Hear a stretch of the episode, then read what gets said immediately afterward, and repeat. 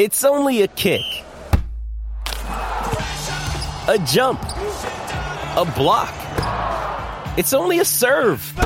It's only a tackle, a run. It's only for the fans. After all, it's only pressure. You got this. Adidas. Another day is here, and you're ready for it. What to wear? Check. Breakfast, lunch, and dinner? Check. Planning for what's next and how to save for it? That's where Bank of America can help. For your financial to-dos, Bank of America has experts ready to help get you closer to your goals. Get started at one of our local financial centers or 24-7 in our mobile banking app. Find a location near you at bankofamerica.com slash talk to us. What would you like the power to do? Mobile banking requires downloading the app and is only available for select devices. Message and data rates may apply. Bank of America and a member FDIC. With threats to our nation waiting around every corner, adaptability is more important than ever. When conditions change without notice, quick strategic thinking is crucial. And with obstacles consistently impending, determination is essential in overcoming them. It's this willingness, decisiveness, and resilience that sets Marines apart. With our fighting spirit, we don't just fight battles, we win them. Marines are the constant our nation counts on to fight the unknown. And through adaptable problem solving, we do just that. Learn more at marines.com. You're listening to that Chelsea podcast, episode 86 Wembley Woes Continue.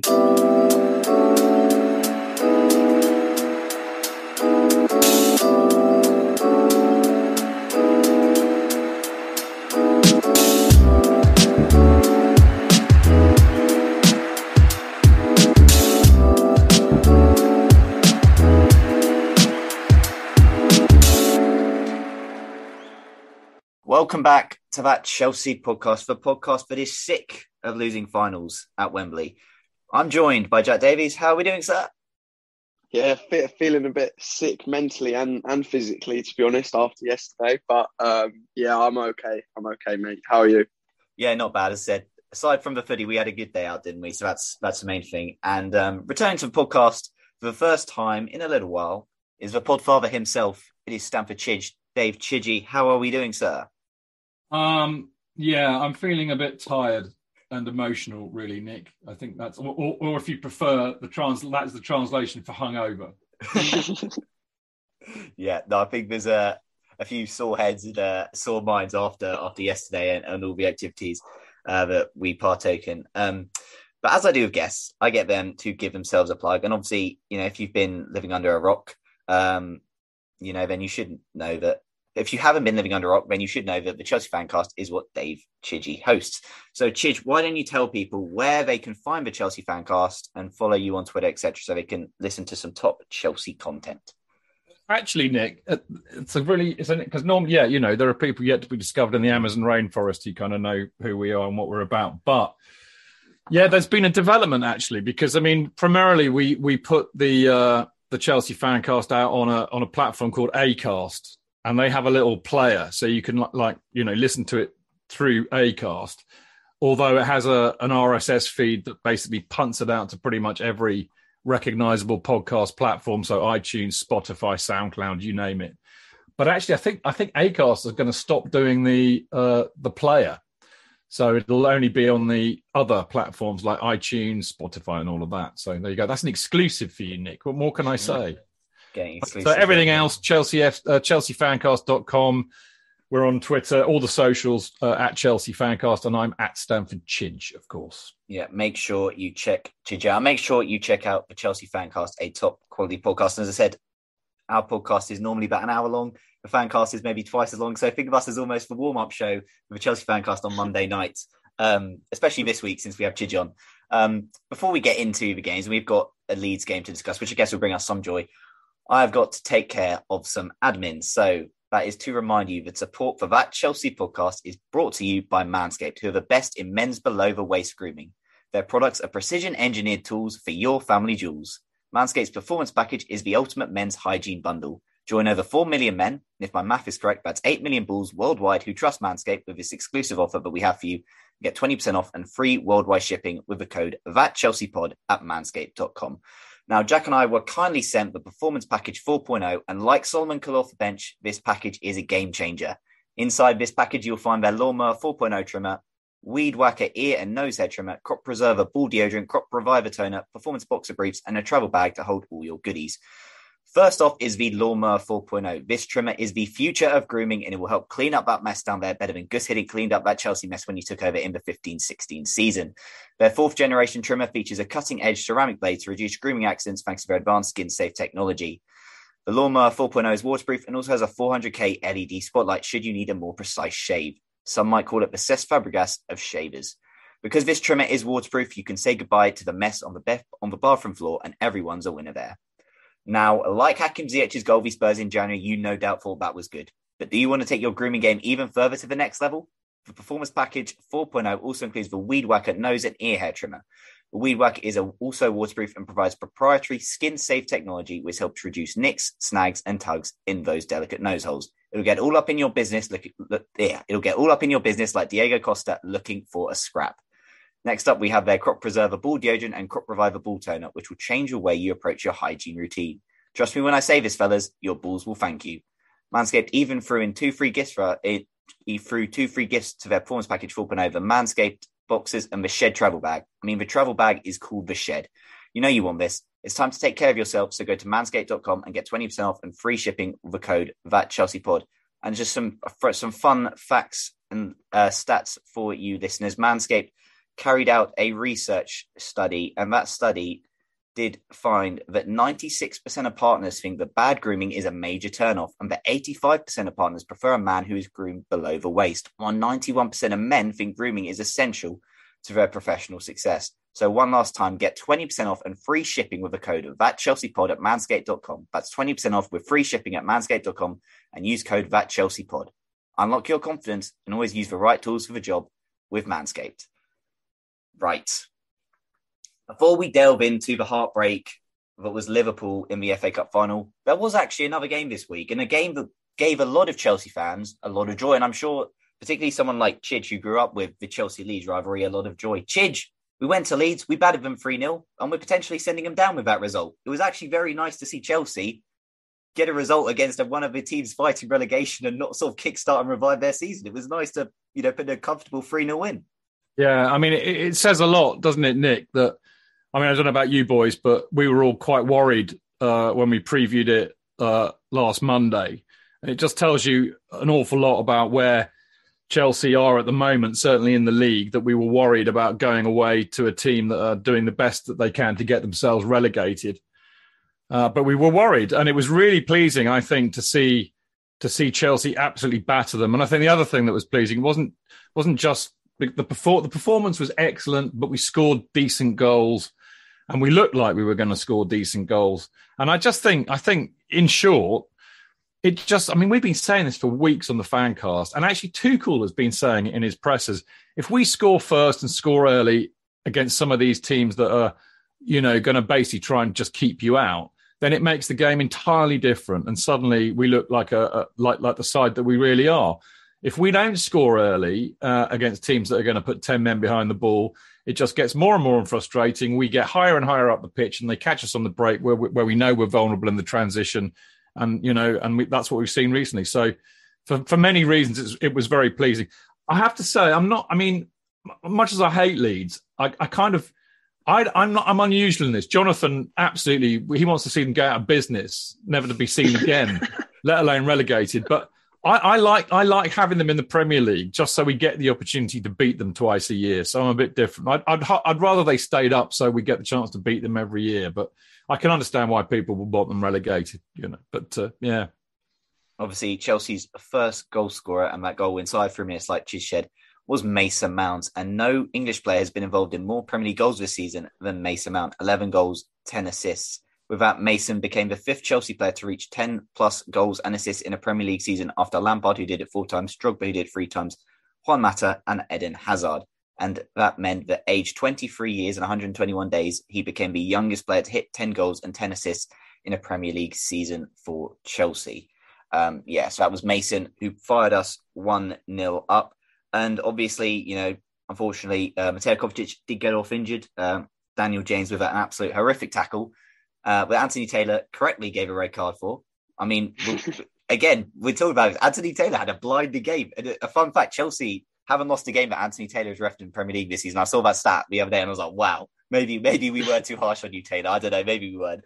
But anyway, yeah, that was that was uh, Chelsea in control, and then that game got killed off with Christian Pulisic scoring, and then Romelu Lukaku wrapping up a third. Jack, obviously at the time, obviously we needed that because I think there was a lot of Yep. Frustration, anger at the way we capitulated against Wolves, throwing away a 2 0 lead, and given the way the top four race was shaping up, that felt that Leeds win felt that basically took us not there Yeah. yet because we're obviously not mathematically there yet. Although again, it could be sealed before we play Leicester, and we do have another game after Leicester. Should it need to go there, but that felt like the big step that we need to get over, get over the line, get into the Champions League. It almost felt like that step where you go right. We're so close. We're so nearly at the end of this season. We're so nearly, you know, achieved that the minimum expectation of top four. We're so nearly there. Just almost like relief in a way, as well as actually enjoyment at what was a good performance to watch. Yeah, definitely relief because uh, not long ago we were miles in front of Tottenham and Arsenal, and now it's like a matter of points, and you just think, yeah, we just don't help ourselves like that Wolves game. We could have pretty much had it wrapped up then, and then you, we've got a corner down or throw in down down in the in the opposition corner in the 96th minute, and we somehow still go and concede a goal. Um, so yeah, we just it's one of those, isn't it? I think we're all sick of the season, but we're we're almost there. Um, and Champions League football is what you want to be playing in. It's the best competition in the world, um, and yeah, we we should be there next season. So yeah, I hope it'll be a good pull pull power as well for any potential players that we want to bring in when you're playing Champions League football. So yeah, Nah, exactly. It was nice. It was nice. Obviously, I say Christian Pulisic got a well taken goal, and it's nice to see Romelu Lukaku sort of follow up his good start against you know Wolves with with a goal. But his performance did deserve against Leeds. He was good, and obviously had a goal ruled out for offside early in the first half. And it was just Chidge, I guess, going into that cup final. That was the performance Chelsea needed. Obviously, you know, this context, it's Leeds, they're battling relegation. They played a lot of that game with 10 men. But given how Chelsea have sort of been playing, you know, prior to that, basically ever since Madrid, there basically just feels like there's been this big hangover, this just emotional hangover. Almost feels like a lot of players had just mentally checked out for the season. So, you know, it was nice to sort of get that big performance again in, in a game that also means a lot to to fans as well. Just before the cup final, obviously, you know, we're get to cup final. It didn't go our way, but that was a performance we kind of needed to see at this stage Yeah. of the season, wasn't it?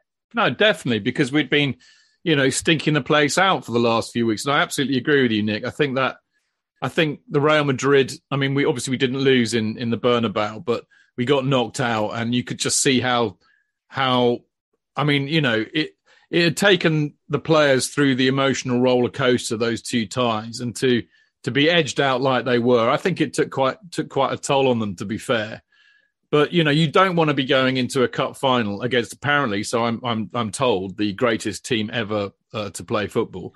You don't want to go into that uh, on a really bad run of form because you need you need to feel good. You need to have a bit of confidence. So I think I think the fact that they beat anybody three 0 away from home and played well, I thought their performance was really really. Some of the football they played was superb.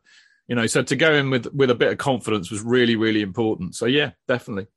No, exactly. And it was a nice way to end, you know, the away season for Chelsea fans. It was again an away season has actually been very enjoyable to watch. Chelsea obviously are a lot better away from home than at home, and the stats do back that up. As I say, Chelsea 19 games away from home, 12 wins, four draws, three losses, 40 points away from home this season, which tells you the story. And I guess is a big reason of why I say Chelsea haven't been dragged further into a top four scrap. It was a nice way to end.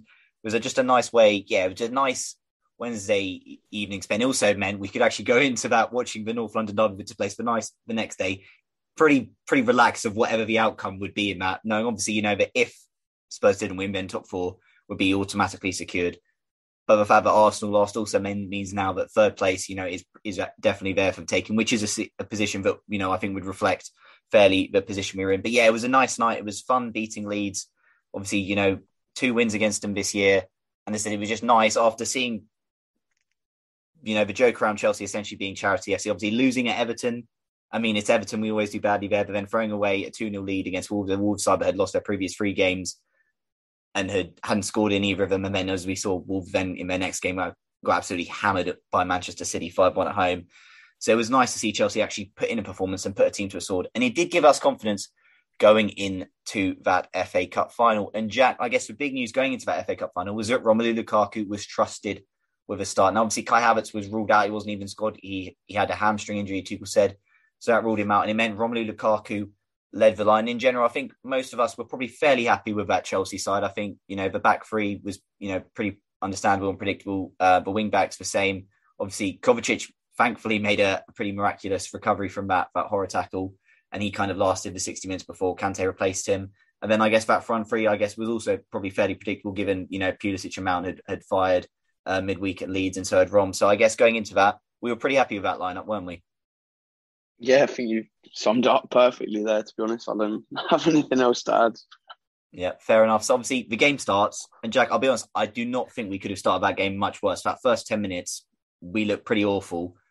And again, I thought about I think it's about eight minutes in Thiago Silva goes down, and I'm thinking, oh yeah. no, is it going to be one again. of those days? And it, it, was like the League Cup final. He went down fairly early in that, but then he, he soldiered through and played the rest. But Jack, after those first ten minutes, we grew into that game, and we played fairly well. We didn't probably create the quality of chances that we did in that Carabao Cup final, but in general, after those first ten minutes, I never really felt Chelsea didn't have any sort of were out of control in that game. They were not necessarily always in control because when you play a side like mm. Liverpool you are going to have to weather storm. But it never felt we didn't feel anywhere maybe near as open as we did in that Carabao Cup final, but where Liverpool said in. It just felt in general a lot more a cagier affair than the previous yeah. meeting with them in February. Yeah, I think cagey is the perfect way to sum up. To be honest, um, you got to give our our defense massive credit because when you're coming up, I know Salah went off injured early on, but when you're playing the likes of Salah, Mane, that Diaz is an absolute player. Um, and like Jota, bring on Firmino. There's some top top quality players there, and we, for the most part, nullified them really well. Um, and then yeah, going forward for us, I think it's just it's the same old story, isn't it? We don't yeah don't create enough clear cut chances and don't stick them away.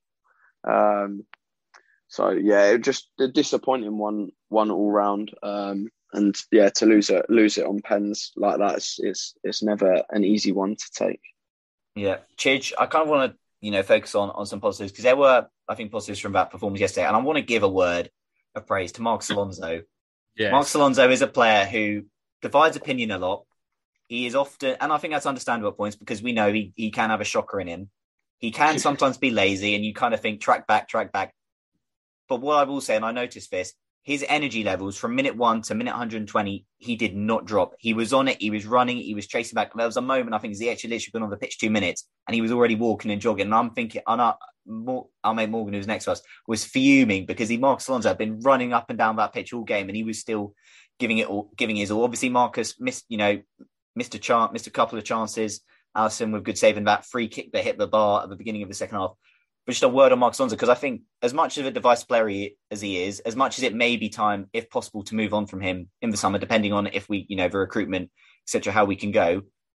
But he played a blinder in the Carabao Cup final as well against Liverpool, where he pocketed Salah. He had a blinding, you know, game away at Real Madrid as well, and he had a pretty blinding game in the FA Cup final for a player with, I guess, the limitations he has. He put in a damn good showing yesterday, didn't he? Um, you know, Nick, he did. I, am I'm I'm a big fan of Alonso's, and I always have been actually. Uh, not least because he quite often scores against Spurs. Uh, but I mean, look, what he does well, he does very very well, and what he doesn't do well, he's pretty horrible at. But we kind of know that. But the thing about Marcos Alonso for me, you know, this is what you get with a senior and experienced pro you know, and he's a big game player. You, you just named a few matches there, all big games. He turns up and he delivers. And that's what you need. I mean, that's, you know, that's what you want from experienced players. It's what you seldom get from inexperienced players. So uh, you, you you've got to love him for that. And I mean, he, he I mean, look, look, I, I, I don't think we were rubbish yesterday at all. I really don't. I think we put in a, a pretty good performance, man. You know, man, man to man. I thought they put in a good performance but yeah, I think he was definitely a standout. Um, but as I said, I think that's what you get. That's what you get from an experienced senior pro, and that's exactly what you want from an experienced senior pro. And you know, fair play to him. And I mean, you know what? Yeah, I mean, Mark, uh, Ben Chilwell is a better player up and down the pitch, no doubt about that. What worries me is what Ben Chilwell will we be getting back? Uh, you know, next season. I mean, if you think about the two biggest injuries that we've had at the club recently, they've been Ruben Loftus Cheek and uh, and Hudson Odoi. Obviously, both had Achilles tendon injuries. You know, similar to Ben Chilwell. So we don't quite know what player we're going to get back, and it might take him a while to get up to the kind of quality, uh, you know, quality levels that he was showing, performance levels he was showing before he got injured. And I mean, you know, we all know that losing Chilwell in November, I think, fundamentally changed the season for so many different reasons. So if Alonso does go, you know, he's going to be a miss. There's no doubt about that. Um, but uh, but you know, if he does go, uh, you know, he's. It'll be really interesting, won't it? In in in in a few years' time, five, ten years' time, when we look back on some of these players like Alonso, when we we can perhaps be a little bit more objective about their about what their contribution has been to Chelsea. But right now, I'm saying he's done all right. He's been a decent player for us, and I, I will I will miss him if he goes, but he will go with my blessing, as it were. Yeah, no, exactly, exactly. And when you think he's basically played an awful lot of football, probably more than he expected to this season with Ben Chilwell's injury, you know, I think a lot of credit should go to him. As I said, his energy levels for a player who is, you know, you know, quite slow, labeled slow, lazy, etc. His energy levels didn't really drop from minute one to 120 yesterday, and then obviously he calmly slid his penalty away in the shootout. He did his job, and I thought he was he was Brilliant pretty magnificent. Too. Um, Jack, kind of another player I want to give credit for. I mean, we'll get into. There's quite a few points I do want to praise. Trevor Chalobah. That's the, sec- second final he's played for us. This season, obviously, well, he played for Suka as well, but Carabao Cup final, he stepped in. Obviously, he came in midweek at right centre back for Leeds. I've been calling for it. Not nothing against Cesar Azpilicueta, but I think his performance levels have dropped in recent weeks. He's been making some errors, and I've been calling for Trev to come in. Obviously, he had a calm showing against Leeds, and against Liverpool yesterday, against the threat of Luis Diaz. That's twice he's played against Liverpool and Carabao in, in finals this year. 240 minutes. He's been part of the defence, but hasn't conceded a goal. For a player in his first season playing regularly for us, yes, there's been some some mistakes. He did have that sort of rough patch in March where he gave away a penalty against Norwich, could have given away a penalty against Newcastle, etc. But for a player in his first season, he has been pretty outstanding, hasn't he?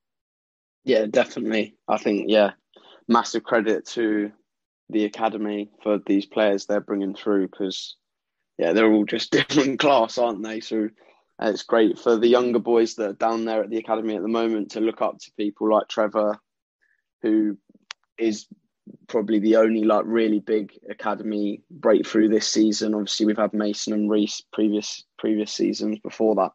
Um, so it's a great like role model for them to have, uh, looking up to that first team and seeing how they can make it. But yeah, like you said, you're playing two, 240 minutes against Salah, Diaz, Mane. These these players are ruthless. They're world class. They score. I think Jota, Salah, and Mane in the Premier League have all scored more than 15 goals. It's yeah, just different level to to some of the players in our attack. So for him to come into those big games, I know you said like yeah he played against Leeds midweek, but before that he hadn't been playing for quite a long time. So I mean he, he coming to yeah yeah. There's quite a funny stat that kind of Nizar can say about Trevor Chalobah, fresh from relegating Leeds' under 23s, came back in and might have played a part in relegating Leeds' first team. Because obviously, yeah, Trev played the development game, so it just shows like quite a week for Trev because quite a few people yeah. were kind of stunned in a way that he was playing a development game. Then basically a week later, he's starting a, a Carabao Cup final. But no, huge credit to Trev. Um, Chidge, you know, in general, I, I can't really be too positive about the attack yesterday because in general, I don't, you know, that's another game we've not scored goals in. Romelu Lukaku, I think, essentially was knackered after about 60, 70 minutes yesterday and then was rightly subbed off. Um, so I won't really focus on the attack too much. But player I do want to kind of focus on Jorginho in the middle of the pitch yesterday. I thought he was pretty damn good as well. Obviously, Kovacic went off 60 minutes, and Kovacic was decent yesterday, but obviously, you know, coming back from injury, probably not quite the same. And Kante was decent in about 60 minutes, you know, buzzing around. But I thought Jorginho, credit to him, he got stuck in, winning tackles, playing the balls, you know, played the whole 120 minutes, stuck his penalty away. Again, that was kind of a, you know, against that Liverpool side, being under, you know, pressure he was under, being dealing with that press, I thought he also played pretty well yesterday. As I said, Nick, I mean, I, have got, you know, yeah. I've got no no uh, issue with the performances at all. I mean, I think what I would say about the whole match overall, you know, the only thing shit about Chelsea's performance was the result. But sadly, you know, in a final, the result's the only thing that matters. But I thought they were they were they, you know they I mean and, and I don't want to I mean I've seen a lot of this on Twitter saying oh don't tell me about you know we matched them toe to toe blah blah blah. In a sense that underlines what I'm saying. The only thing that matters Yeah. in a cup final is the result. But I thought the performance was superb. I mean it was very even. Clearly it would be in a nil nil. They had as many chances as we did. It wasn't as if we didn't have any chances. Totally get your point about the first 15 minutes, which was utterly shambolic. But I, I, I think that is to do with the midfield. Um, you know, Liverpool play with three in midfield. We effectively play with two. So you know they've all and they and they they really went at us. I think that was no coincidence that Klopp had set them up to do exactly that. Get at them, get at them. Kovacic uh, or Kante are kind of not fully fit. Jorginho susceptible to you know to to aggressive pressing. So get at them, and that's why we're all over the place. But actually, again, the corollary of that is that in Kovacic and uh, Jorginho in particular, you've got two very experienced, very senior players, and they figured it out. And actually, I don't think Liverpool dominated the midfield after that opening 15 minute period. And uh, and I mean that's all credit to both of them. I mean, Jorginho's a funny old stick, isn't he? I mean, I mean, even I'm quite marmite about him. And I mean, I, I, I was I was bemoaning his his lack of pace, his lack of forward passing, and all of this the other week. And then our midfield looked like absolute shit the other week when he wasn't playing. I said, we need him back because we need some control in midfield. But that's that's Jorginho, and I think the, the trouble with him is is it's it, it, he's not actually in a sense, and I think this goes for a lot of the team really. He's not exactly the kind of player that we need, and I and I absolutely think that what we need is a proper, proper, proper defensive midfielder.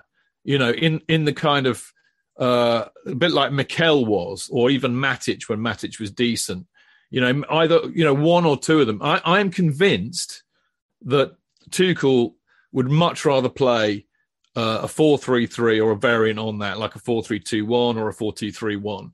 I'm convinced he'd much rather play that than the four, th- uh, the three-four-three, which we all know he plays to cover up the weaknesses of Jorginho and of Silva, which is basically lack of pace. Um, now, I'm not having a dig at Jorginho because I think I think a lot of what he does is absolutely superb, and we've been, you know, privileged to have a player like that playing for us. But I just think, you know, he's another one who's who's basically a, a system player and a, and a square peg and a round hole, like so many of Chelsea's players are. And I think this is what you know Tuchel's had to deal with that this year. We didn't, you know, the only addition to the squad was uh, Saul and of course Lukaku, um, and he's really inherited a squad that has got you know the imprint of uh, three different managers on there. It's all different players for different systems under different managers, and so to, to achieve what he has done in that short space of time, trying to figure that one out is is nothing short of remarkable in my book. Um, but you know, again, if Jorginho goes a bit like Alonso, if Alonso goes, you're losing a wing back. So that would make you question: Do you really want to be playing with wing backs? Possibly. And I know we've got Ben Chilwell, but he can play left back, whereas Alonso can't, of course.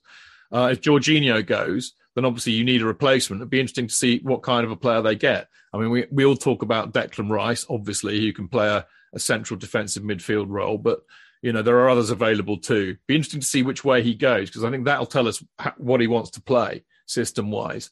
But it's something that certainly needs to be addressed this summer because we've got a real, you know, a real hodgepodge of systems and players who are good at those systems but not not at others. And I think Jorginho is a good example of that. Yeah, and we'll, I think we'll kind of get on to Tuchel a bit in listener questions. I think there's a good chance to have a kind of a good discussion because again, we got did get a mixture of questions. I think a lot of different reactions after after that defeat. But yeah, it was in general said it was a Chelsea performance. I didn't think we were as good as we were in the Carabao Cup final. I thought by Carabao Cup final we were we were excellent and we really should have won. Whereas yesterday I thought it was just solid. It was good. It was a good team performance. But like, unlike the Carabao Cup final, I didn't leave that ground thinking we we definitely deserved to win or we should have won. I didn't feel that same sense. But it was still it did still it stung a lot. Yeah, I know. But here's final. the thing. Here's the here's the thing, Nick. Do you think that Liverpool were better than us yesterday? I think marginally, yeah. I do honestly think marginally better. I think I think generally Liverpool I do think Liverpool did have more chances. I say I don't think either keeper was tested as much as they should have been. I think that's fair enough. I think I'll say this now. Trent Alex, uh, they, Emirates gave man of match. They gave Luis Diaz yesterday. He was brilliant. My man He of was. match. my man of match has been Trent Alexander-Arnold, but he was superb yesterday for Liverpool. I thought. Yeah, I that mean, tackle on Pulisic when Pulisic is in the box, about to get a shot away. Honestly, yeah. I don't, I don't like. I'm bigging up Liverpool and praising him, but Trent Alexander-Arnold's a player, and genuinely, I thought, unlike that Carabao Cup final where I thought we probably have a better chances, I thought Liverpool were may were marginally maybe slightly better, even if I didn't necessarily feel, you know, that threatened. I did think they were maybe slightly better than us yesterday. Yeah, but I, I, you know, I, am I'm, I'm not going to disagree with you, but I really don't think there was anything in it. I mean, you, whether when we were all there, we all watched it, yeah. and if you look at it statistically, Liverpool maybe would have shaded it if you just look at goal attempts, but actually the reality is both sides only had two shots on goal. Yeah. So you know, I don't I don't think they were were if they were if they were i mean i, I really don't think they were that much better than us but no, I, I don't think I, they were much better. I do i do wonder if if a lot of it i mean you know having having watched it sat next to pablo who is a cynical old git like me although he's not actually that that old to be fair but um, I, I wonder if our feeling about it our emotional reaction to that game yesterday was informed by what happened in the carabao so the longer it went on the longer it went on without either side scoring, the more realistic it was it was going to go to extra time, the more realistic it was going to go to penalties. And it, it suddenly became all a bit meh. And I and I think that emotionally it was affected. I mean, you know, Pablo and I looked at each other at the final whistle and we just kind of had that kind of we're not going to win this, you know. And that is totally irrational because if you look at the you look at the match with a with a cold eye, you wouldn't be you wouldn't be thinking that. You know, we had some good chances to win that match yesterday but the feeling about it was very different, and I think it was affected by by what happened to us as supporters in the Carabao Cup final. Yeah, no, that's fair enough. Said I don't. I said I don't honestly. Said I don't think there's much between us between the sides yesterday. And as we've shown, we played Liverpool four times this season, and all four have ended in a draw in, in regulation time, and two of them extra time as well. So I don't think there's been much in it. Said yeah, yesterday I think aside from the start, and I think towards the end we were almost wait. I think extra time did come at a good time because Liverpool did also, I think, finish the end of that game the stronger side as well. But in general, yeah, it was pretty even. I think as that Liverpool didn't have any xG in in you know 0.00 xG in extra time. xG what what sorry what xG what's that? I know for those who who are interested in xG and expected goals, Liverpool didn't really threaten in extra time. So yeah, it was just one of those. Um, but yeah, both sides ran out of gas in yeah, extra time. Yeah, I do agree. And I said unfortunately, like Pulisic was dead on his feet for 15, 20 minutes, and then that comes, I guess, to an interesting point, Chidge uh, to, from Ruben Loftus-Cheek comes on, he, he gets about 15 minutes and then gets sub for Ross Barkley. Um, obviously, Tuchel's reasoning was Ruben's has a poor penalty record. Barkley has a decent penalty record, I guess. So I get that. But I guess in, in a season of all seasons where Ross, Bar- you know, I guess about Ross Barkley substitution is quite a, a, a, a quite a funny well, I almost image to sort of end this season away, but a player who's basically not been involved at all comes on, I guess, to be a specialist penalty taker. Just kind of showing the difference in situations between us and Liverpool, really. I mean, it was it was bonkers, wasn't it? Really, and I mean, I mean, to be fair to Ross, he took a it was a really good penalty, but I mean, we've all seen him miss them. You know that one he nicked off. I, I think he oh, Willian against Valencia. Yeah, you know. Valencia. Yeah, yeah that's, that's true. I'd forgotten about that. and that that was a that crucial was penalty. That was a crucial yeah. penalty, really. So he's not immune to it, as no player is. I kind of felt sorry for Ruben in a way, but you know, I think I think the manager would have made it clear why he did it. It was, yeah. you know, it wasn't because it's pretty shit being subbed when you've come on as a sub. Remember what he did to Hudson Odoi against Southampton? Yeah. You know, that it's a very it's a very embarrassing and humiliating thing to happen. But I don't think Ruben would have taken it like that. You know, no, I was more curious. Me and Pablo were sitting there wondering if he was going to bring Kepa on in the in the you know in the you know towards the end, just you know to the end uh, end of extra time. But of course he didn't, and I'm, I'm kind of glad he didn't. I would have I would have been against him doing that because I, I do think it's a bit weird. I mean, you know, it worked once against Villarreal.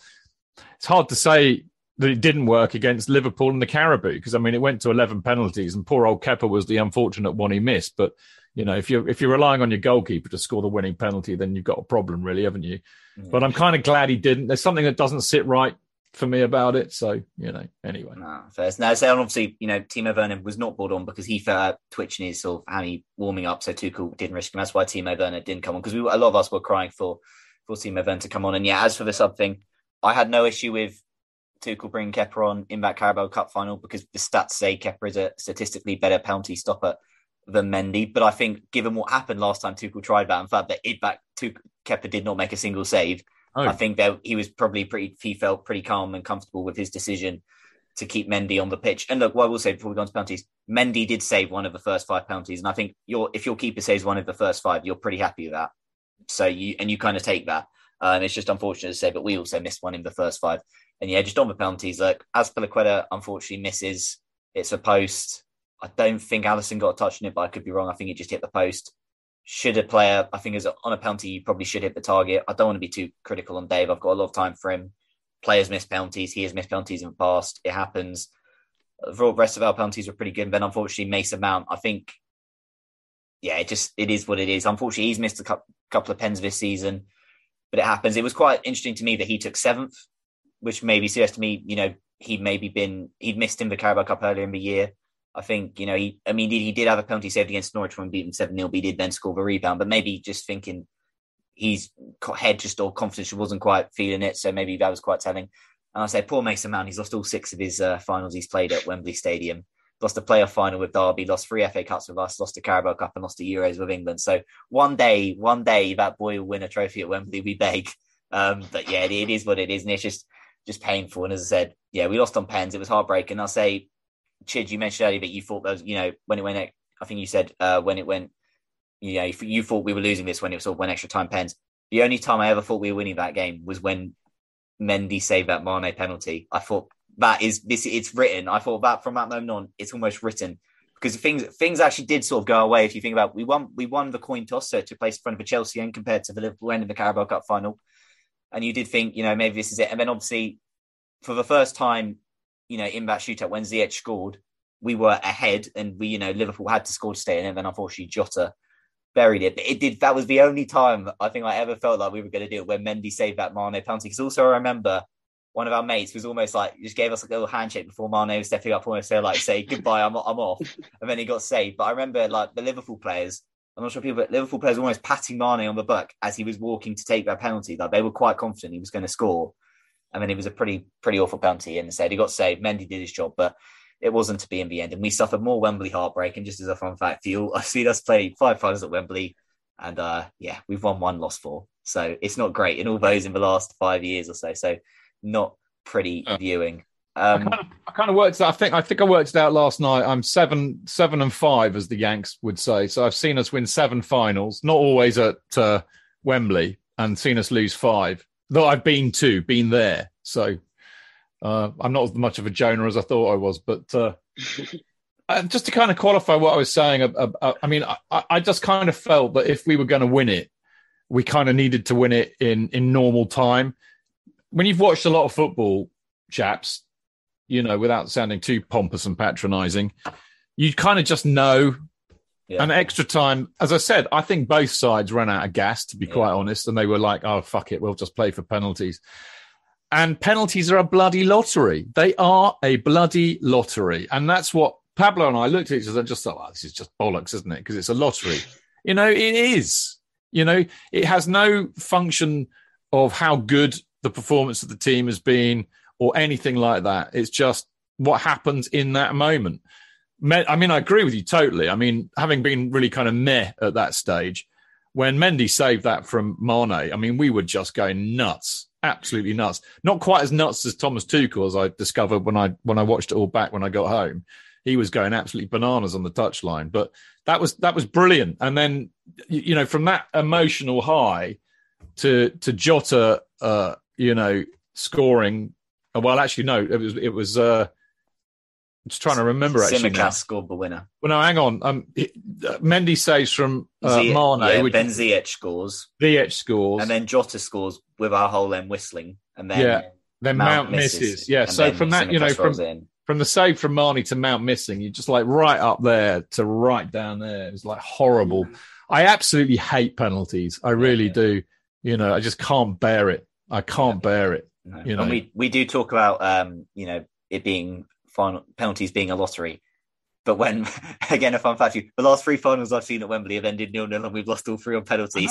So I'm starting to think, is it? You know, yeah, it is what it but, is. But all this bullshit that people talk about. I mean, Tuchel nailed this in his presser on Friday, and I have to agree with him. You know, oh, it's all scientific. They say, oh, it's all stats based. They say, you know, it's all about practice. They say, but you cannot replicate uh, taking penalties in training, psychologically or physically, to taking a penalty in front of nearly 90,000 supporters with a, with a big, massive trophy on the line when you've played 120 minutes of football and your legs are knackered.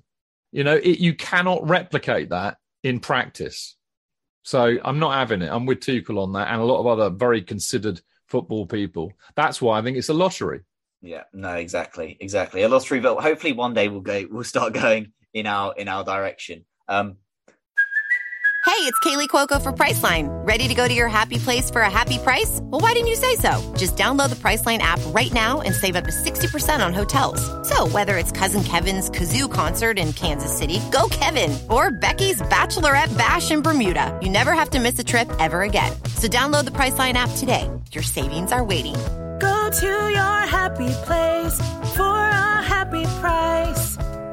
Go to your happy price, Priceline.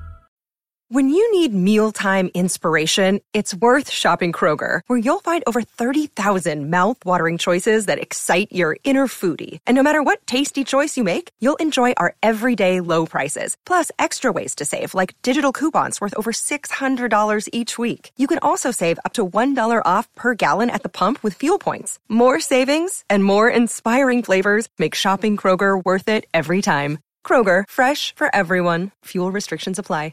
Right, we're going to move on to listener questions. We've got quite a few to get through. So, Jack, give us one first to you. We had quite a few close chances in Fonte for a goal within the 90 minutes. What would you say was the missing element or elements?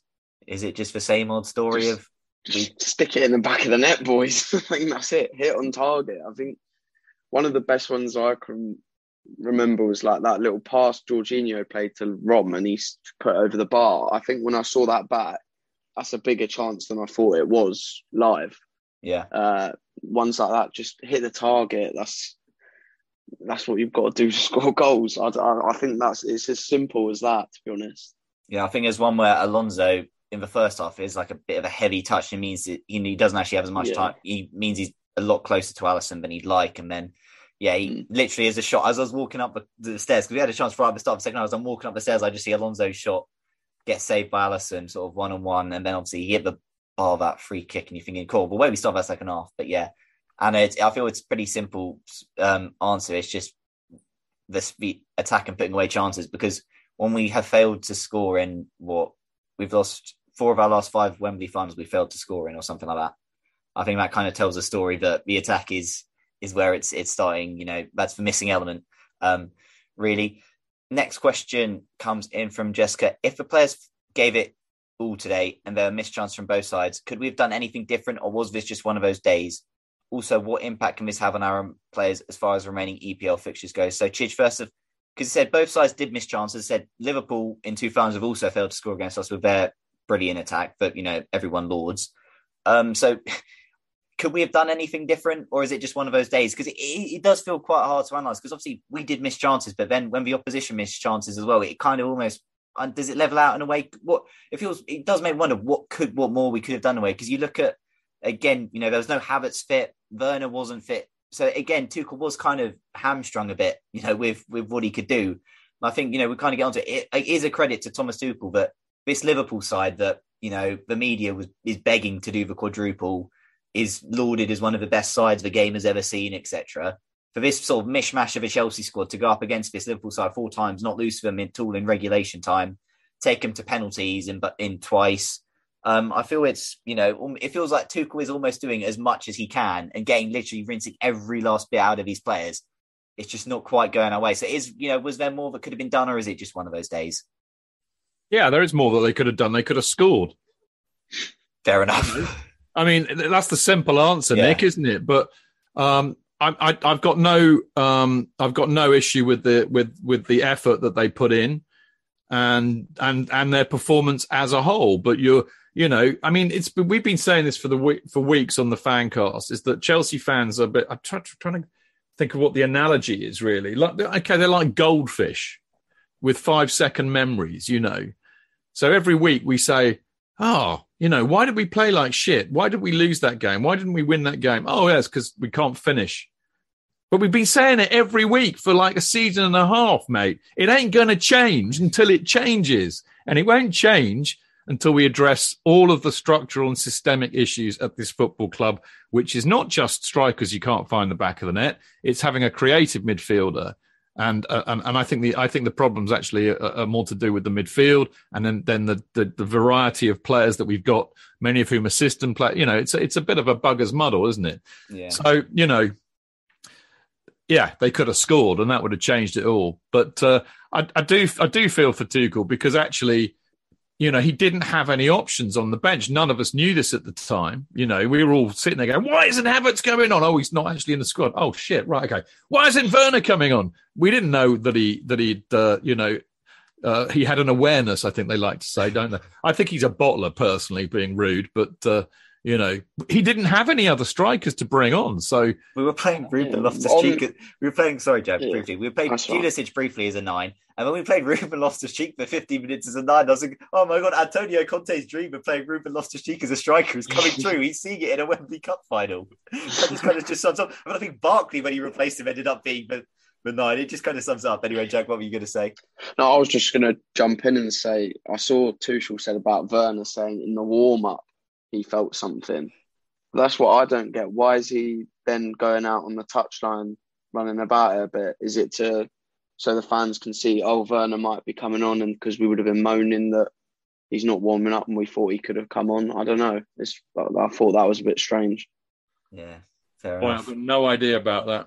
But yeah, I said, Jess, could we have done anything different? Or was this one of those days? I said, obviously, we could have taken our chances, we could have scored, but we've been saying that all season. I think, in general, given that we know that Chelsea are going to need a lot of chances to score, and we probably didn't hmm. have the volume of chances we had, is it? It probably is. I, I, maybe I'm being light on him. It is one of those days because I think at the end of the day, Tuchel is kind of getting as much out of this squad as he can. He's kind of reached the ceiling with this current squad. I think it hmm. has reached its ceiling.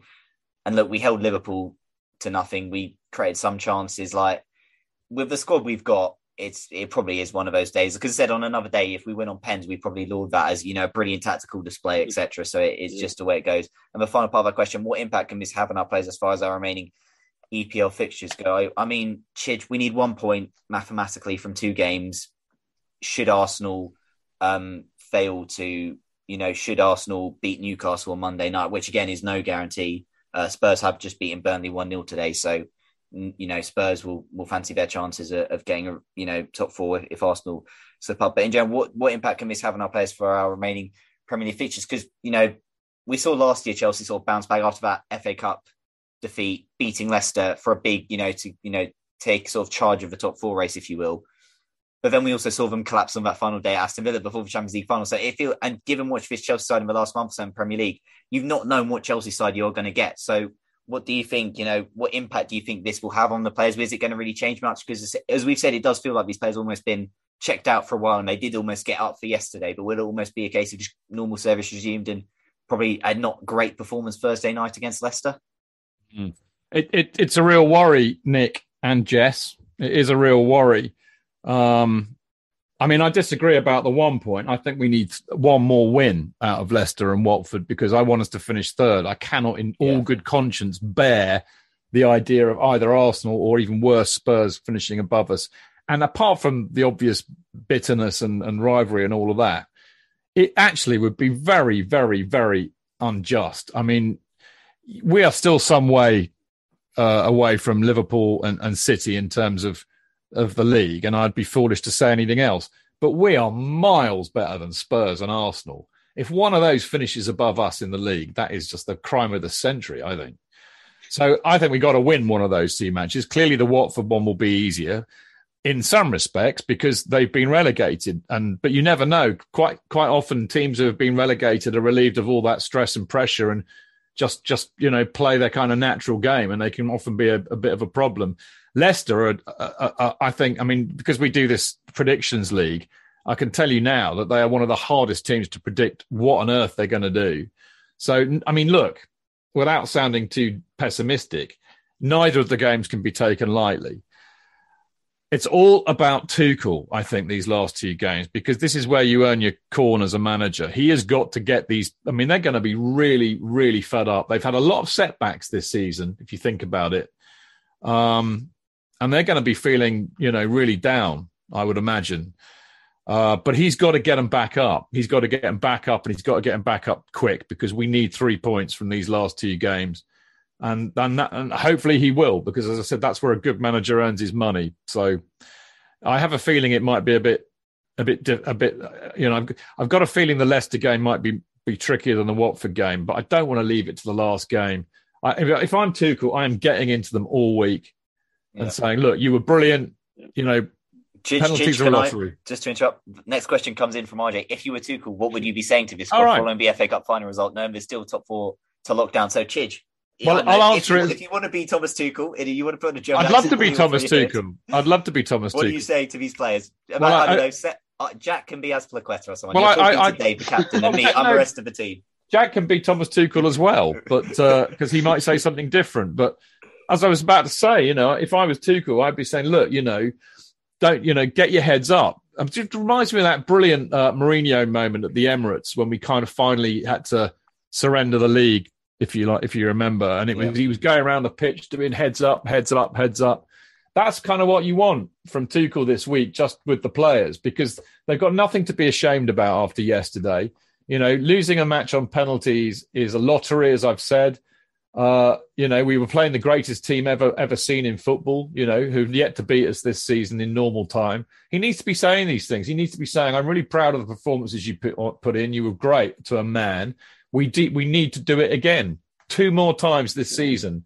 You know, you need to go out with a bang. You need to go out with your heads held up. And you need to go and get us those three points, preferably against Leicester on Thursday, and he needs to get them coming out. They need to come out with a bang if, on Thursday. If they come out with a bang on Thursday, going, you know, like we saw against Leeds, they will destroy Leicester.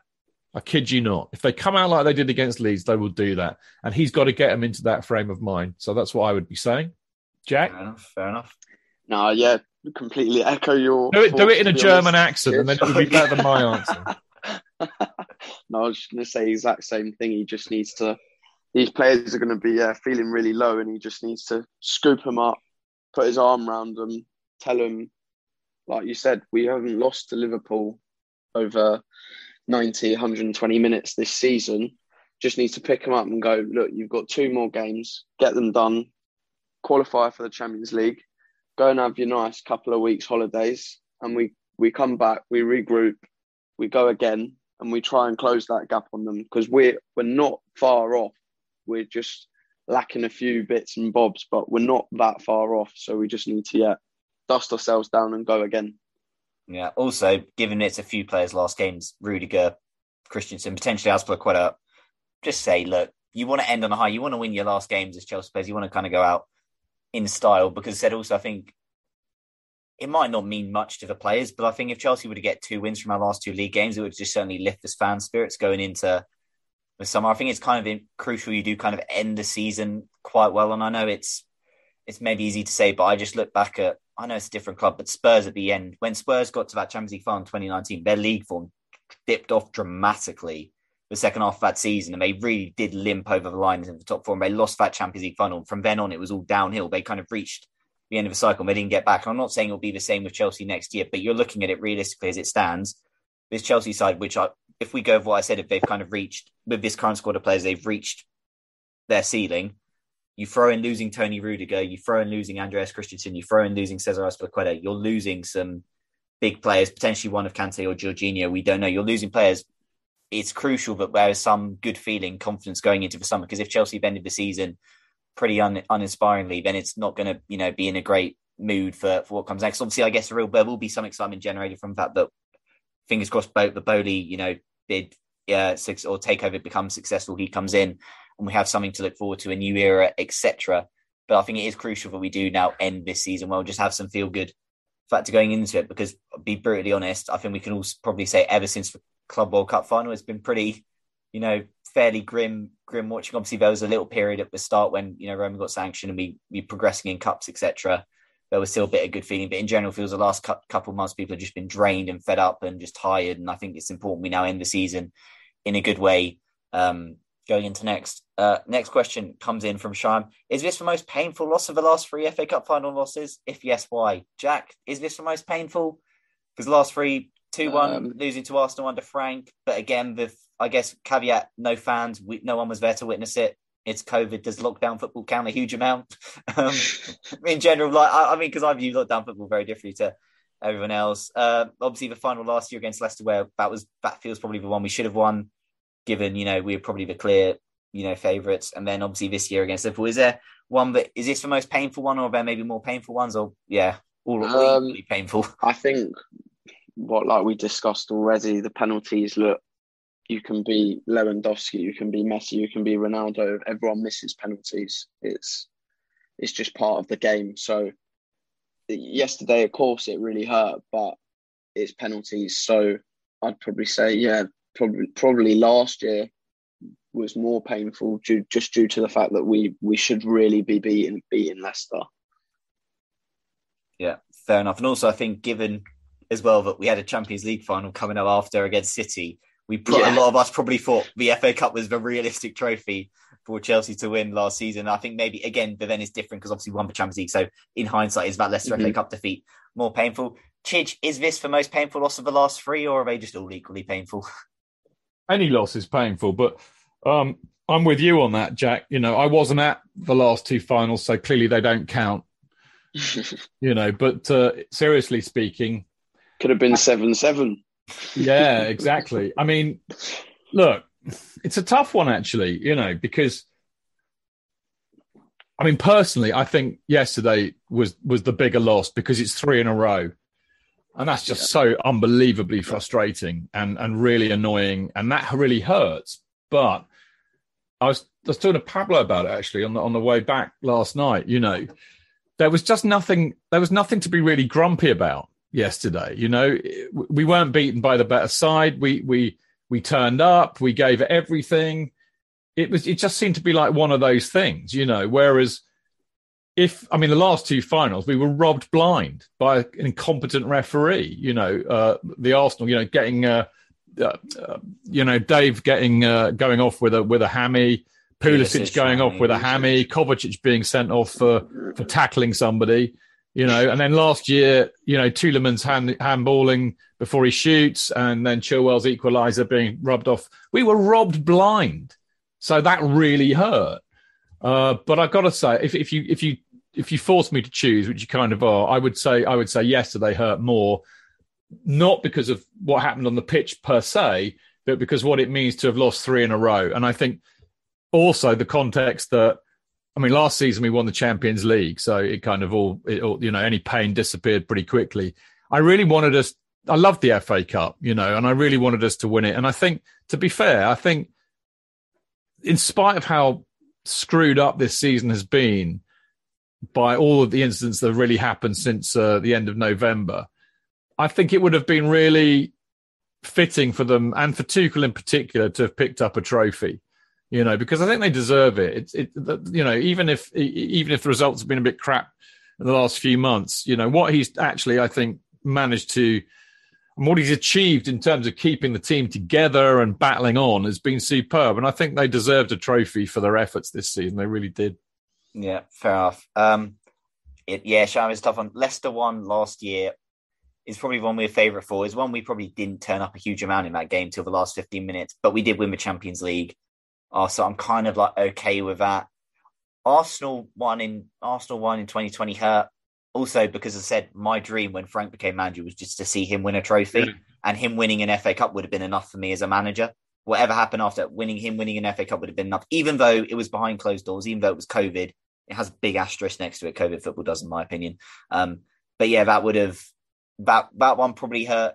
I mean, because I said I came out that ground yesterday and I'm like, oh, for fuck's sake, not again type thing. I was annoyed, but I quickly did get over it. Like I said, Jack and I would literally went back to Waterloo mates. You had went for food, had drinks. It was, you know, we're kind of okay, and we're kind of doing this pod now. And I don't think, you know, it's disappointment, but I don't think it's it's her. I know it's a tough one. It's a, it's a tough one. Arsenal because it was Frank maybe edges it for me, but yesterday also because it's the second time I've been to Wembley in three months, just under three months, and I've seen us lose on penalties to Liverpool again. Maybe that tops. I don't know. It's a toss up between Arsenal and, and that one. Leicester last year is kind of erased by the fact we won the Champions League two weeks later for me.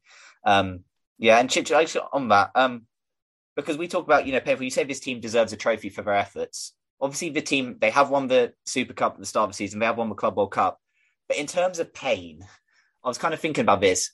In terms of a painful season, and it, it, this might sound crazy, I don't know, but it feels to me it's probably the most painful season since the 07 08 season for me for Chelsea. That's obviously for those on where 07 08, Chelsea could have done a quadruple and they ended with nothing. Yeah. This year, Chelsea have won the Club World Cup and the Super Cup.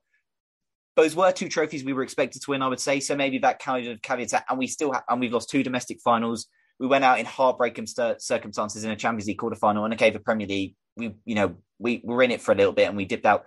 But is this, given what's gone on as well, and then there's been off-field pitch sanctions, Roman, is this been, if not the most painful, has this been one of the toughest seasons sort of following Chelsea since? Because even when we've had lesser seasons, like, you know, 15, 16, I don't think it was that painful after a while because it almost became a bit of a joke at some points. Do you know, is this, is 07, is this maybe the most painful, hurtful season since, since that 07 08 season for you? Yeah, I, absolutely, without a doubt. I think you know, and you, have got to you've got to also factor in uh, the injuries that have screwed us up and and the amount of games we've had to play. And I mean, Tuchel signposted this before the season started, saying this was going to be an issue, even without injuries, and and it's been compounded by the injuries. And I think it's really interesting to compare it to the uh, 2007-8 um, uh, season because, of course, we had that emotional uh, impact of losing Mourinho, which was just devastating at the time because you know we thought we were going to have him for like like Fergie. We thought we were going to create a dynasty with him there, and he gets dumped out after losing to that stupid Danish team that I can't even remember who, who they were now. But um, a one-all draw at home to Rosenborg was. thank you, Rosenborg. Yeah, no, uh, they, there was only about seventeen thousand in the stadium that night as well. It was weird. But um, and then we had Average Grant, who everybody knew was a joke, um, and um, of course, remember we lost the League Cup final to Spurs that season. Well, that, yeah, that yeah. was that's one of the most painful finals experiences I have ever had because you don't want to lose to Spurs anywhere at any time, and to allow them to win a trophy was horrendous. And also, they were so up for it, their supporters, and we were not. I saw. I mean, there were fights breaking out in front of me with Chelsea fans between those who were sitting down and not getting up for it and people who were getting up for it and standing up. It was just it was just awful. And then of course we lost in in Moscow, which I I wasn't able to go to, but it shat down with rain. JT misses a penalty because he slips up. Drogba gets sent off for being a cock. I mean, and we were and we were the better side by a mile. So you could say that that's probably in terms of emotional turmoil one of the worst seasons we've had to endure.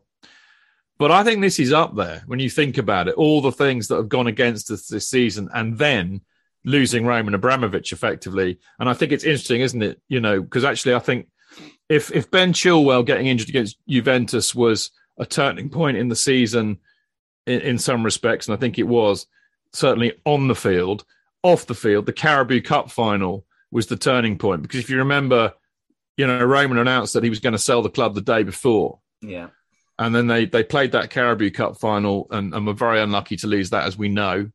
And I think that was the other turning point. But it's been it's been so tough having to endure all that, and that's what I mean. I just heard heard you you know replay my words, and it you know saying, oh well, they deserve a trophy for their efforts, which sounds absolutely wank, doesn't it, when you think about it? Because nobody deserves a trophy just yeah. for turning up, uh, and I don't really mean it like that. I kind of think that you know, given what they've had to put up with this season. Yeah you know that to come away with no return would have been really is really harsh. But you're right. We haven't come away with nothing because we won the bloody UEFA Super Cup for the second time in our history and we've won the Club World Club Cup which means we're the, the world champions which is something I've wanted us to do forever. And you know it's not a given that we would win it because Benitez managed to cock it up That's completely true. in 2012 so we haven't come away with nothing this season. But I think having a domestic trophy to come away with would have been great. And, and I mean, you know, whether they deserve it or not is a moot point. But I think actually, given what's happened this season, it would have been really fitting. Put it that way. Yeah, and also think for fans as well. After these last few months, to see us have a you know that day out at Wembley would have been really nice as well. So yeah, no, I get it. The said stuff. There's, certainly similarities to, to 07 And so I think when we look back in a few weeks, when we do our season review, we'll probably look back at this sort of season in, in sort of three sort of perhaps like up till the feel good factor from up till Chilwell's injury against Juventus that Juventus game where like full full grounds, full stadiums, etc. Chelsea playing brilliant football, life feeling really good, just getting you know normal experiences again. Then everything sort of post Chilwell till you know the high of of winning that Club World Cup, you know some iffy league form, but progressing in cups, winning the Club World Cup, and then basically probably everything from you know since that Liverpool Carabao Cup final onwards has just been really tough. And I said, yeah, it's been it's been brutal. And say a Chelsea team that don't get me wrong, they've won two trophies this year, but when they've lost two finals as well, it it certainly hurts. It makes you think one more. And obviously, the amount of finals Chelsea have lost in recent years, we could be really, you know, pushing up there with the likes of the your Ars, your Liverpool's, United's, etc. Arsenal's with you know your trophies, you know, amount of trophies won. There's a lot of trophies that have gone begging, and this year too to lose in the manner we did does certainly hurt. Okay, round two. Name something that's not boring. A laundry. Ooh, a book club. Computer solitaire. Huh? Ah, oh, sorry. We were looking for Chumba Casino. That's right. ChumbaCasino.com has over 100 casino style games. Join today and play for free for your chance to redeem some serious prizes. ChumbaCasino.com. No purchase necessary. Full prohibited by law. 18 plus terms and conditions apply. See website for details. Um, next question. This is brutal, but it comes in. Are we becoming Spurs? This comes from Mo, and I guess this is, I guess this is reminiscent of that. We've lost two cup finals this year, and Chidge, we lost an FA Cup final last year, and in general, Chelsea, Chelsea's record in domestic finals in recent years is not very good. In European finals, on the other hand, it's very good, but we are losing a lot of domestic finals. I guess for one thing, you know, Spurs tend to lose in the semi-finals, so they don't actually tend to get to finals. So I don't think we may be at the Spurs stage yet. But is it is there a sense of almost I don't say becoming Spurs, but for this Chelsea seed that because I have this conversation the other day, this Chelsea team a lot of people call a cup team. But for this team being a cup team, they sure have also lost a lot of cup finals in recent years. So just your just kind of thoughts on that? Who wrote that in? Oh God. Mo. Mo, go and wash your mouth out. okay. I mean, okay. of course we're not Spurs. They don't have, they don't fucking make finals. fair enough, fair enough. We'll, we'll leave it there. Um, next question comes in from Dean Mears. How does a goalkeeper so big cover so little of his goal? Oh, Dean. this is referencing the penalties from Mendy, I believe, which again I talked about earlier. See, I know Jack Chidge could go of it. I didn't. I thought Mendy was all right at the pens. He saved Mane's. He maybe he got close to a couple. Maybe could he have kept them out? Chidge, I mean, we know Mendy's not great at penalties, but is it, you know, Ugh. Do you have much to say to Dean's question? Well, I kind of talked about that. Uh, I'd be interested to hear what Jack says about it, actually, because I'm, I'm, basically going to refer the honourable gentleman to my answer earlier on, which is it's such a tricky one, isn't it? Because it was such a blinding move by Tuchel against Villarreal. You kind of get tempted by the idea, and I've only seen it happen once before uh, when uh, Louis Van Gaal's blew rid of my army. You know, he, he brought on uh, Krul, didn't he, in that uh, World Cup match, and it worked then. But I mean, it, it just goes against my kind of views on football, really, which is that you know Mendy. I mean, look, you know, if you can't beat a keeper from 12 yards, then, you know, you need to have a look in the mirror, really, don't you? Because the odds are stacked in your favour as a striker. But some keepers are better than saving at saving penalties than others, aren't they? Like some some players are better at taking penalties than others. But you know, for me, Mendy's been on the pitch for you know 120 minutes. He's warmed up. He's used to it. You know, he's got a feel for the ball. He might have made a few cracking saves, so his confidence might be up. It just, I think, psychologically, it it it it doesn't make sense to me to bring somebody on who's had no feel for the ball, who's not warmed up, and all of that kind of thing. That's that's what I would say if you want me to give a more technical answer. So, Fair. you reckon, Jack? Yeah, I, I, think it was the right decision to keep Mendy on, especially after like he won the Africa Cup of Nations, won that penalty shootout. He then beat Egypt again to qualify for the World Cup. So he's had he has had success recently. But then yeah, more going towards what Dean was saying about him not covering the goal. I have watched a lot of his penalties and I haven't really seen him make a good save from a penalty. They've just been a shit penalty, if you see what I mean. Like, Mane's penalties yes, yesterday. I mean, we were behind the goal towards the corner, so maybe I'm, I didn't have the best angle of it, but it didn't look very good.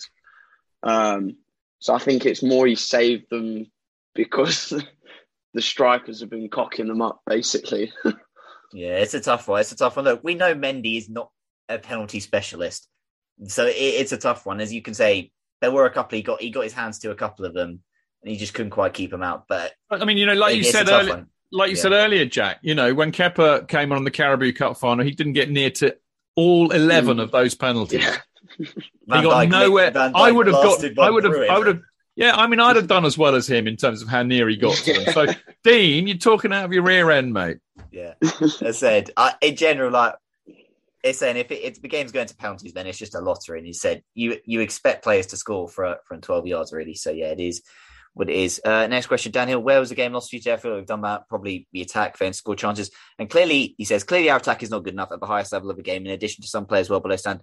Who would be part of a summer clear out for you? Gus said, I can't believe we're actually here for a third time. I feel like I answered a similar question last week, but Chidge, if I get the Chelsea squad up for you now on the I'll get the Chelsea squad out on the website and I will just simply do a keep, sell or loan because obviously there might be some players who maybe someone like Callum Hudson-Odoi you wanna you, you wanna loan next year. I don't know. So if I give you just a list of players of players you would happily keep at the club and sell, just a quick keep and sell, and I'd give the same for that for you, Jet. So uh gents, uh, Edward Mendy, I presume we're keeping.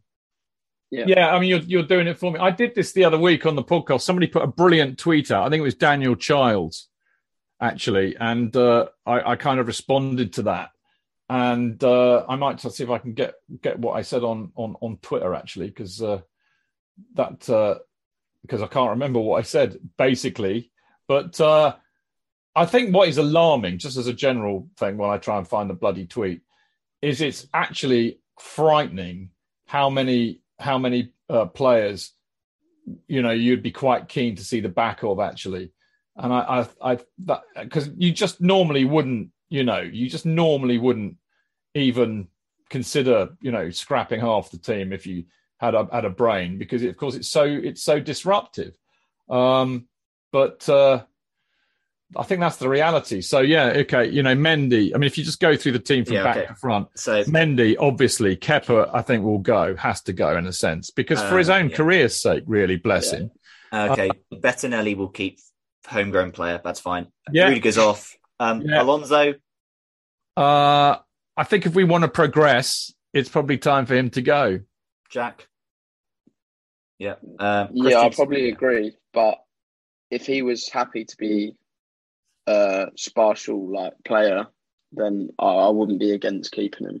Fair enough. Like we said, he's, Yeah. he turns up. So What about Perisic? Haven't we just signed him or something? Well, there's some rumours. I've not. Yeah. Yeah, we'll Yeah. see. if we um, sign him, then Alonso's gone. Yeah. Christensen's off. Silva, I presume you want to stay. Yeah, Trevoh, we, uh, Trevoh, I presume you want to stay. Yeah. Chilwell, obviously, we presume want to stay. Reece James, presume Yeah, you want to yeah. stay. Azpilicueta is off potentially.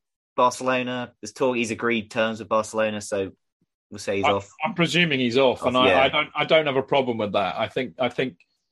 You know, like you said recently, he- his performances have dropped recently, and I wonder if his legs are beginning to go. Yeah, a lot of people have been saying it's almost Ivanovic 15 16 Yeah. type thing for Yeah. him at the end. Um, Malang Sarr, I'll drive him wherever he wants to go. fair enough.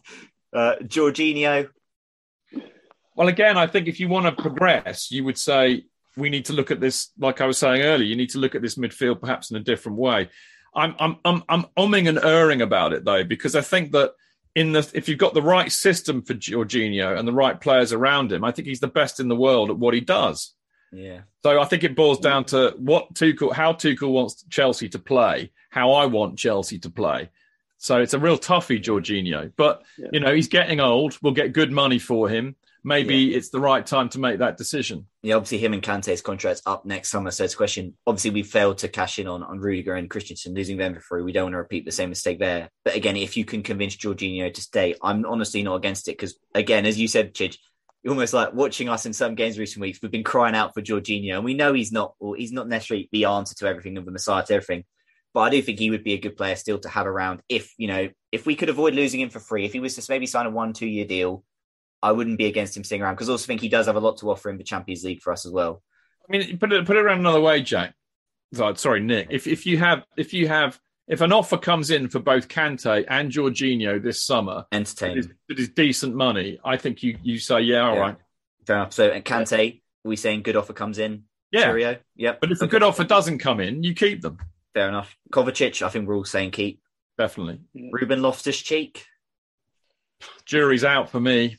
Fair enough. Jack. Oh yeah, Keep as a squad I player. know. Yeah, can keep as a squad player, but Versatile. if he wants, if he wants to progress his career, then he should be he should be going. Saul, who was more who who kept us entertained with his coaching from the sidelines yesterday.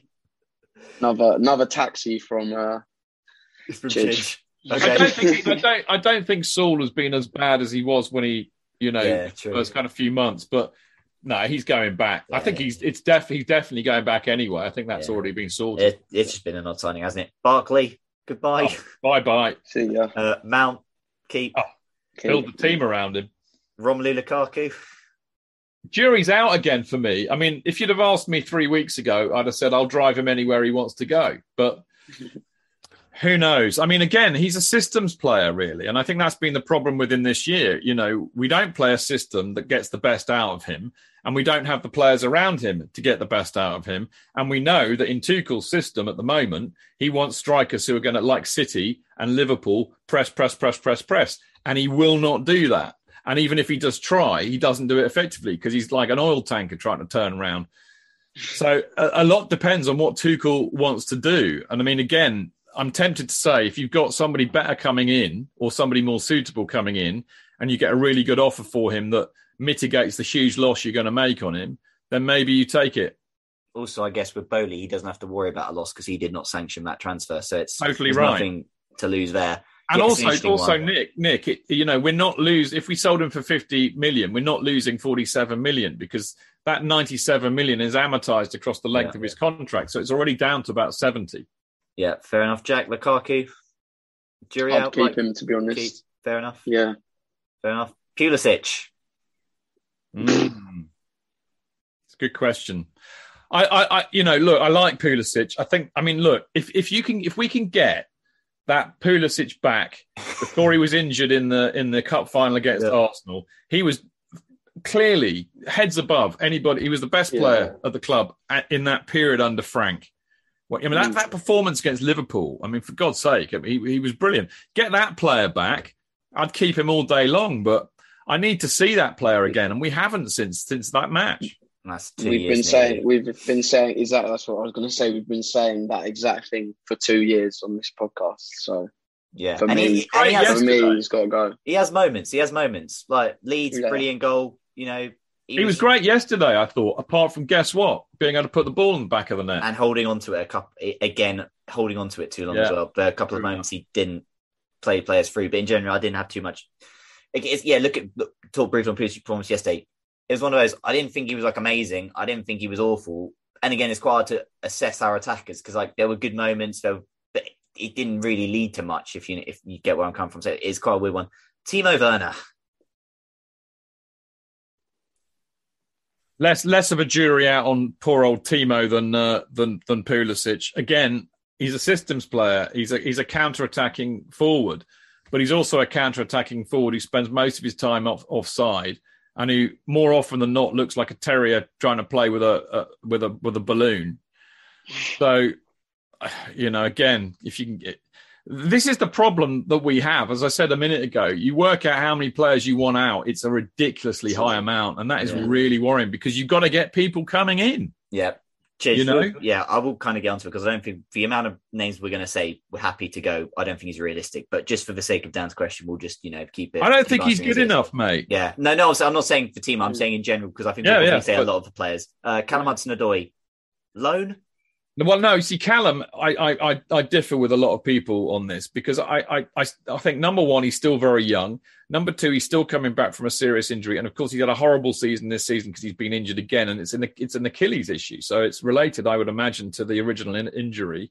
I still think that there's something psychologically going on with that injury, and I still think that there's something going on between him and Tuchel, and I'm not quite sure what it is. But I believe we haven't seen enough yet, and he's young enough to come through with good management. So I would rather keep him here if he's going to get enough game time, so that we can actually decide once and for all is he good enough for Chelsea or not. So I would be on the side of keeping him under that uh, under those parameters. Fair enough, Jack. Keep loan sell. Uh, I wouldn't be against loaning him to be honest if he's going to get a sustained amount of minutes for for for another team. But yeah, I can see where Chidge is coming from. For example, like you look at Foden at City, all those players that were kind of his age were going out on loan to other teams, but they just gradually brought him into the team, and, and he's the best young English player that we've got. So you could maybe take an approach similar to that. Fair enough. What you what you don't want, uh, Nick, is is for him to become another another Ruben Loftus Cheek. Yeah, yeah. Which is why I may be suggesting if he even if it's just a season somewhere, just playing regular football where he's guaranteed. Because at Chelsea, like he, he's exactly. had runs in the side, but then he's also had periods out the side. Which is why I'm thinking just for him, maybe a loan. Fair enough. I'm going loan. Hakim Ziyech. Feel he's kind of it's the same again. If you get a decent offer and take it. Yeah. yeah. I mean, again, alarmingly, it's much the same as Pulisic, although I think Pulisic has done more to indicate he can be a player that you can put a lot of faith in in his ability. But you know, Ziyech is on his day a great player. He's just so mercurial, isn't he? And we we need if you're gonna. I mean, I think a lot of people have been saying this recently, and I think they make a valid point. They're saying, you know, the reason we don't win the league is because we're not consistent enough. The reason we're not consistent enough is because the players that we have are not consistent enough. Yeah. And you put Ziyech in that category. On his day, he's fantastic. But the, how many days do you get when he's like that? Same yeah, with yeah. Pulisic, same with Hudson Odoi, same with Loftus Cheek, and on and on and on you can go. Yeah, Dan, Lukaku. Again, it's interesting because if you'd said this maybe around February time, I'd have been saying keep Ziyech definitely because that's yeah. when he was showing he was good. But then the last few months, he's kind of not played a huge amount. Yeah. Yesterday he came on. I didn't think he offered much when he came on. I mean, fair play, t- stuck away his penalty, but yeah, not against it. I don't think we really have a player like him in the team. But then again, also think if we stick with a three at the back, I don't think he suits it. So it's a tough one. Uh, I think this one isn't so tough. Kenedy, sell. uh, finally, Kai Havertz. I think we're all keeping because uh, we know yeah. how much of a talent he is. Yeah, definitely. So definitely. Dan, that's an answer to your question. Um, so yeah, as you can tell, there's quite a lot of players who would be part of a summer clear out, who or not part, who would be who wouldn't we wouldn't mind letting go. But the reality is we've let go of a lot of players there, and we're not going to do we're not going to go QPR and just get sign a whole bunch of, of oh. randoms and hope it works. So and it's not feasible. So I think a lot of those players who we'd be happy to go will still be here um, next season. It's just not going to happen, Nick. Yeah. That's the reality. Yeah. But I, I, think it's kind of what I was saying. It's startling if yeah. you look at it very objectively you think, Christ, you could get rid of all of that lot because are they really good enough for Chelsea to win the league? Possibly not. But I think again, a lot of it. I mean, it's really the interesting point that you made there about the likes of Pulisic and Ziyech and Hudson Odoi. And I said this at the beginning of the season. We've got all these wingers, and we don't play with wingers. Yeah. So if you change the system, right, then maybe they are different players. It's you know, it's a toughie. A lot will depend on, I think, what Tuchel wants to do with this this squad, how he wants them to play, what systems he wants them to play. You know, and if they start playing in positions which actually they were bought for originally, then maybe that'll work. But if we don't want to do that, if he doesn't want to do that, then you've got to question why they're here. Yeah. What I also will say is maybe slightly startling to people. We won the Champions League less than a year ago, and we're quite happy to now let a lot of these players go. And I know obviously you can't just cling on to, to past glories, and we have clearly seen the deficiencies in these players. And look, winning that Champions League probably did cover up quite a few of those deficiencies. But even then, a lot of those players who, you know, whatever happens, they'll leave the club, they're a Champions League winner. But there's still quite a lot of them. We're still very happy, you know, to let go which again, I think is quite telling in itself. Um, and the final question we got comes in from Barry. What does Timo have to do to get a game? Well, okay, kind of answered earlier. He was injured, so he couldn't actually get a game yesterday. Uh, so that's fine. Why was RLC on and off in the blink of an eye? Um, well, again, Tuchel said tactical. Uh, Chidge again was not a fan of it. I wasn't, you know, necessarily a fan of it. But again, I will say Ruben Loftus-Cheek didn't offer really anything on the pitch. He was on 15 minutes, albeit we were asking him to play a role. He Wasn't expected. And he goes, "Will we be back, gents? Will we be back? I think we will." Chidge. You mean to your show or to uh, as, as, a club that wins trophies? No, I mean. well, I hope you'll be back on the show next season, of course. But um, but uh, yeah, well, I, well, I mean, do you know what? Actually, I, I, my gut reaction, of course, immediately, of course, we will. But you know, the reality is we're about to undertake uh, the biggest change that we've seen in this club, uh, certainly since Roman Abramovich turned up in 2003. And whereas in 2003, we were a club that, guess what, was getting to cup finals, winning them occasionally, uh, but never getting close enough really to winning the league, to a team that we thought would win the league. I mean, I when when uh, when he appointed Mourinho in 2004, I thought we're going to win the league this season, and also a team that could compete uh, in the Champions League and and eventually go on and win it, which is what we did. You see, what are we going to do now? Now we need to kind of maintain that, but there are no guarantees at all. So it's we're about to enter a very uncertain time, and one of the reasons why, you know, I was so keen to go to the final yesterday uh, and obviously to see us bloody win it, which we didn't. But you know, the back of my mind was that feeling that you know it might be a while before we come back here. We just don't know. And remember, I grew up at a time when we didn't get into a cup final for 24 years, so maybe I'm haunted by that. But there are no certainties in football, and we're about to go into a very uncertain time. Yeah, no, exactly. It certainly will be an interesting time. As I said, unfortunately, the Roman era is dragging, certainly from the men's perspective, to almost a bit of a, a damp squib conclusion, which is a bit of a shame for it to end the way it has. But uh, look, I think we'll be back. Jack, will we be back? Yeah, we'll always be back, mate. Lovely stuff. 100%. Lovely stuff. Listen, that wraps it up. We're a big enough club. before- We're self-sustaining now. We will be. We'll be back. Don't worry about that. Nick, before whoops, before you before you wrap up, I've just dug up the the side that that that played in the Champions League final against City last season. Right, Yeah. I'm going to read out to you: Mendy, Rudiger, Jorginho, Silva. Christensen obviously came on as a sub. Kante, Werner, Pulisic came on as a sub for him. Mount, uh, Kovacic came on for Mount. Uh, ben Chilwell, Reece James, Cesar Azpilicueta, Kai Havertz. Now, out of that team, we're losing Rudiger, not of our own choice. We're losing Christensen, not of our own choice. Uh, and we're losing Asp- quite possibly not of our own choice. So that's three. Jorginho and Kante are now a lot older and very possibly might go. Werner, we think, might not be good enough. Same with uh, Pulisic. Uh, so actually, out of that side, definite stayers are Mendy, Silva, Mount, Kovacic, Chilwell, James, and Havertz. That's seven, okay, out of the 11, 12, 13, 14 players that played in that. So that's half the team. And one, two, three of them are going of their own volition, and two of them are older. So maybe we're not throwing out the baby with the bathwater after all. Yeah, we'll see. We'll we'll see. It's certainly an interesting time. Look, got faith that Todd Boehly will do a good job as owner. I've got faith. You know, hopefully, it said if we give Tuchel what he wants, I believe that man can can do good Well, things with his club. he clearly So- hasn't got everything he needs. No, not yet. He, to, Thomas Tuchel, yeah, exactly, exactly. But that's going to wrap it up for this week of that Chelsea pod.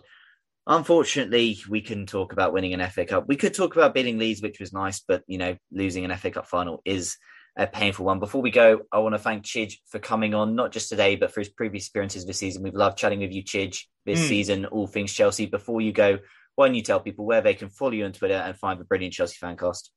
Well, uh, I'm on Twitter at Stamford Chidge. Uh, the Chelsea Fancast, obviously chelseafancast.com. It's on all of the usual uh, podcast platforms. Um, and we're on all the socials at uh, Chelsea Fancast. And the other thing is, the other thing I do, which you might want to check out, is I'm, I'm kind of a columnist for football.london uh, with people like the lovely Adam Newson and Daniel Child. So I, I try and do one a week. Uh, annoyingly, my schedule sometimes prevents that, but uh, I, it kind of it allows me because they for some reason they let me write a little bit you know longer pieces than a lot of the other people there, so it allows me to go into depth about a lot of issues that I'm I'm I've got a cob on about usually. So uh, do check that out if you can.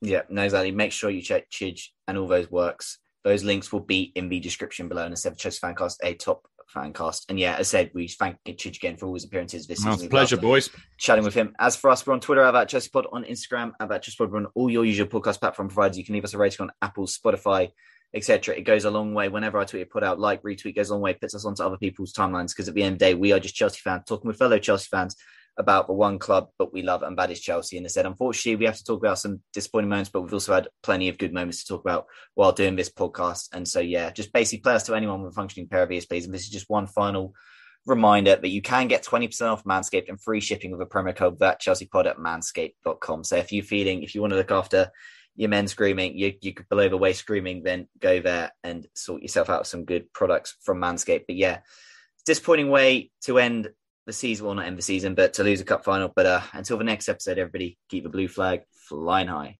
Sports Social Podcast Network. Hey guys, it is Ryan. I'm not sure if you know this about me, but I'm a bit of a fun fanatic when I can. I like to work, but I like fun too. It's a thing. And now the truth is out there. I can tell you about my favorite place to have fun. Chumba Casino. They have hundreds of social casino style games to choose from with new games released each week. You can play for free anytime, anywhere and each day brings a new chance to collect daily bonuses. So join me in the fun. Sign up now at ChumbaCasino.com. No purchase necessary. VGW. Void were prohibited by law. See terms and conditions. 18 plus.